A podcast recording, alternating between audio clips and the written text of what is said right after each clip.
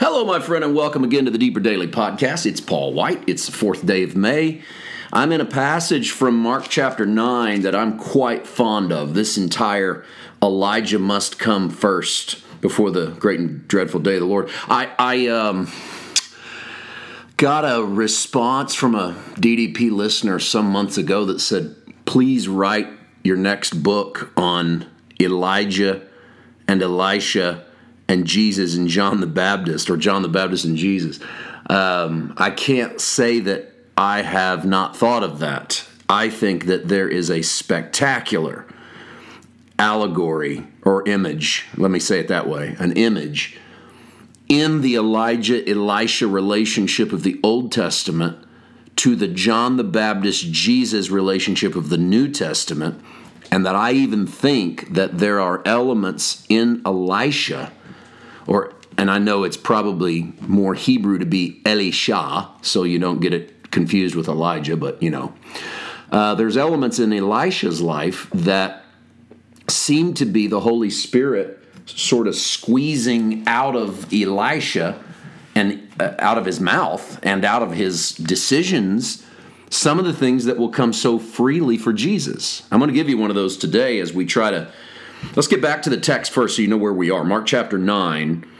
Jesus says in verse 13, Elijah has also come and they did to him whatever they wished, as it's written of him. I read for you yesterday the Matthew 17 version of the Transfiguration story.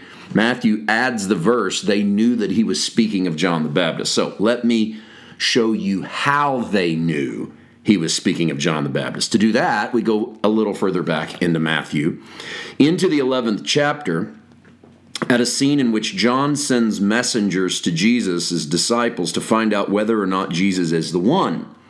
Which is an interesting turn of events, seeing as John was convinced Jesus was the one, convinced enough to say, Behold, the Lamb of God that takes away the sin of the world. But Jesus then does not live up to expectations. He does not raise an army and overthrow Rome. In fact, he doesn't even come in preaching hardcore the law of Moses, the way that John does. John preaches it so hardcore, it gets him thrown into prison.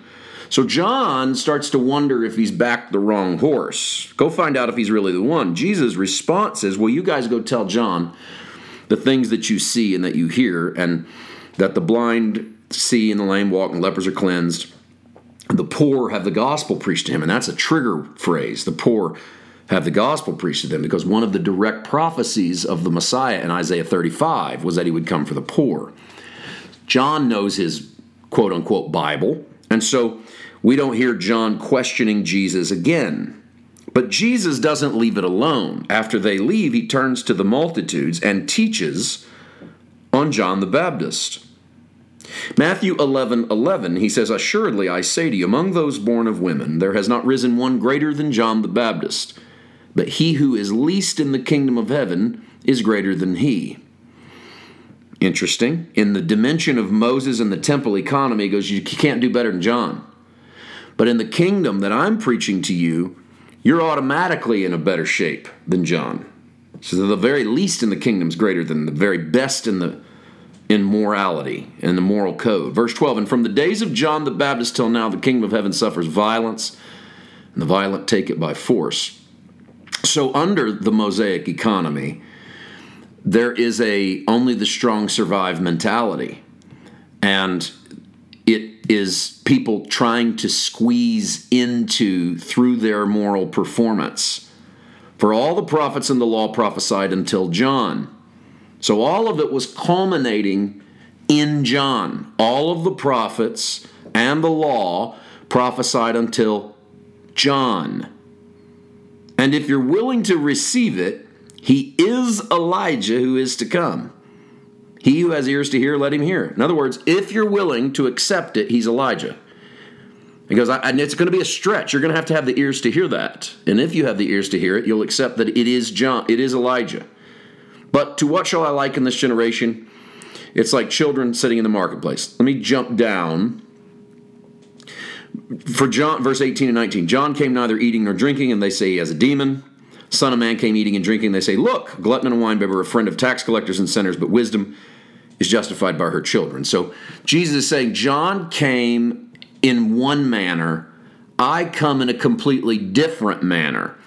You didn't accept John when he came in his manner any more than you're going to accept me when I come in my manner. You said John doesn't eat or drink, well, he must be demon possessed. By the way, they actually said that about Jesus too, that he was demon possessed. But with Jesus, they said, look, he's a glutton and a wine bibber, a friend of tax collectors, a friend of sinners.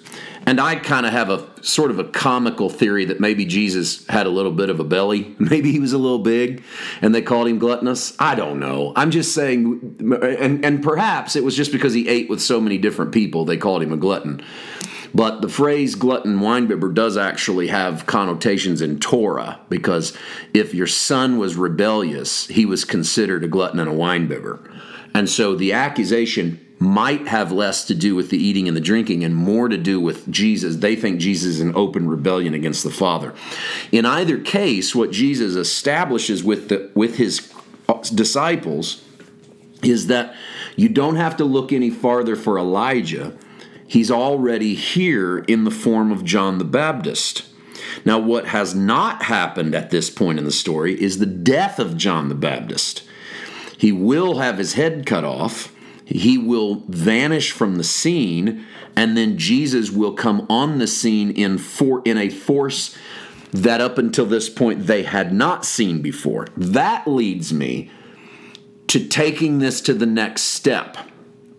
And to do that, we have to go back to the story of Elijah and Elisha and then parallel it a little bit with some of the things that happen in John the Baptist and in Jesus, because I actually believe that Jesus is replaying, in some ways, Elisha's story so that we can see the double portion anointing. We can see that Jesus is the one we ought to be watching. Transfiguration simply fast forwards that it magnifies that. But through his lifestyle, Jesus tries to show it. So, what we'll do tomorrow is we'll actually take a bit of a diversion. We'll keep talking about Elijah, Elisha, John, and Jesus, but we'll go into the Kings book, Second Kings, to try and show you a passage that I think is a vivid example of Jesus picking up the mantle, pun intended, of Elisha. We'll see you then. God bless.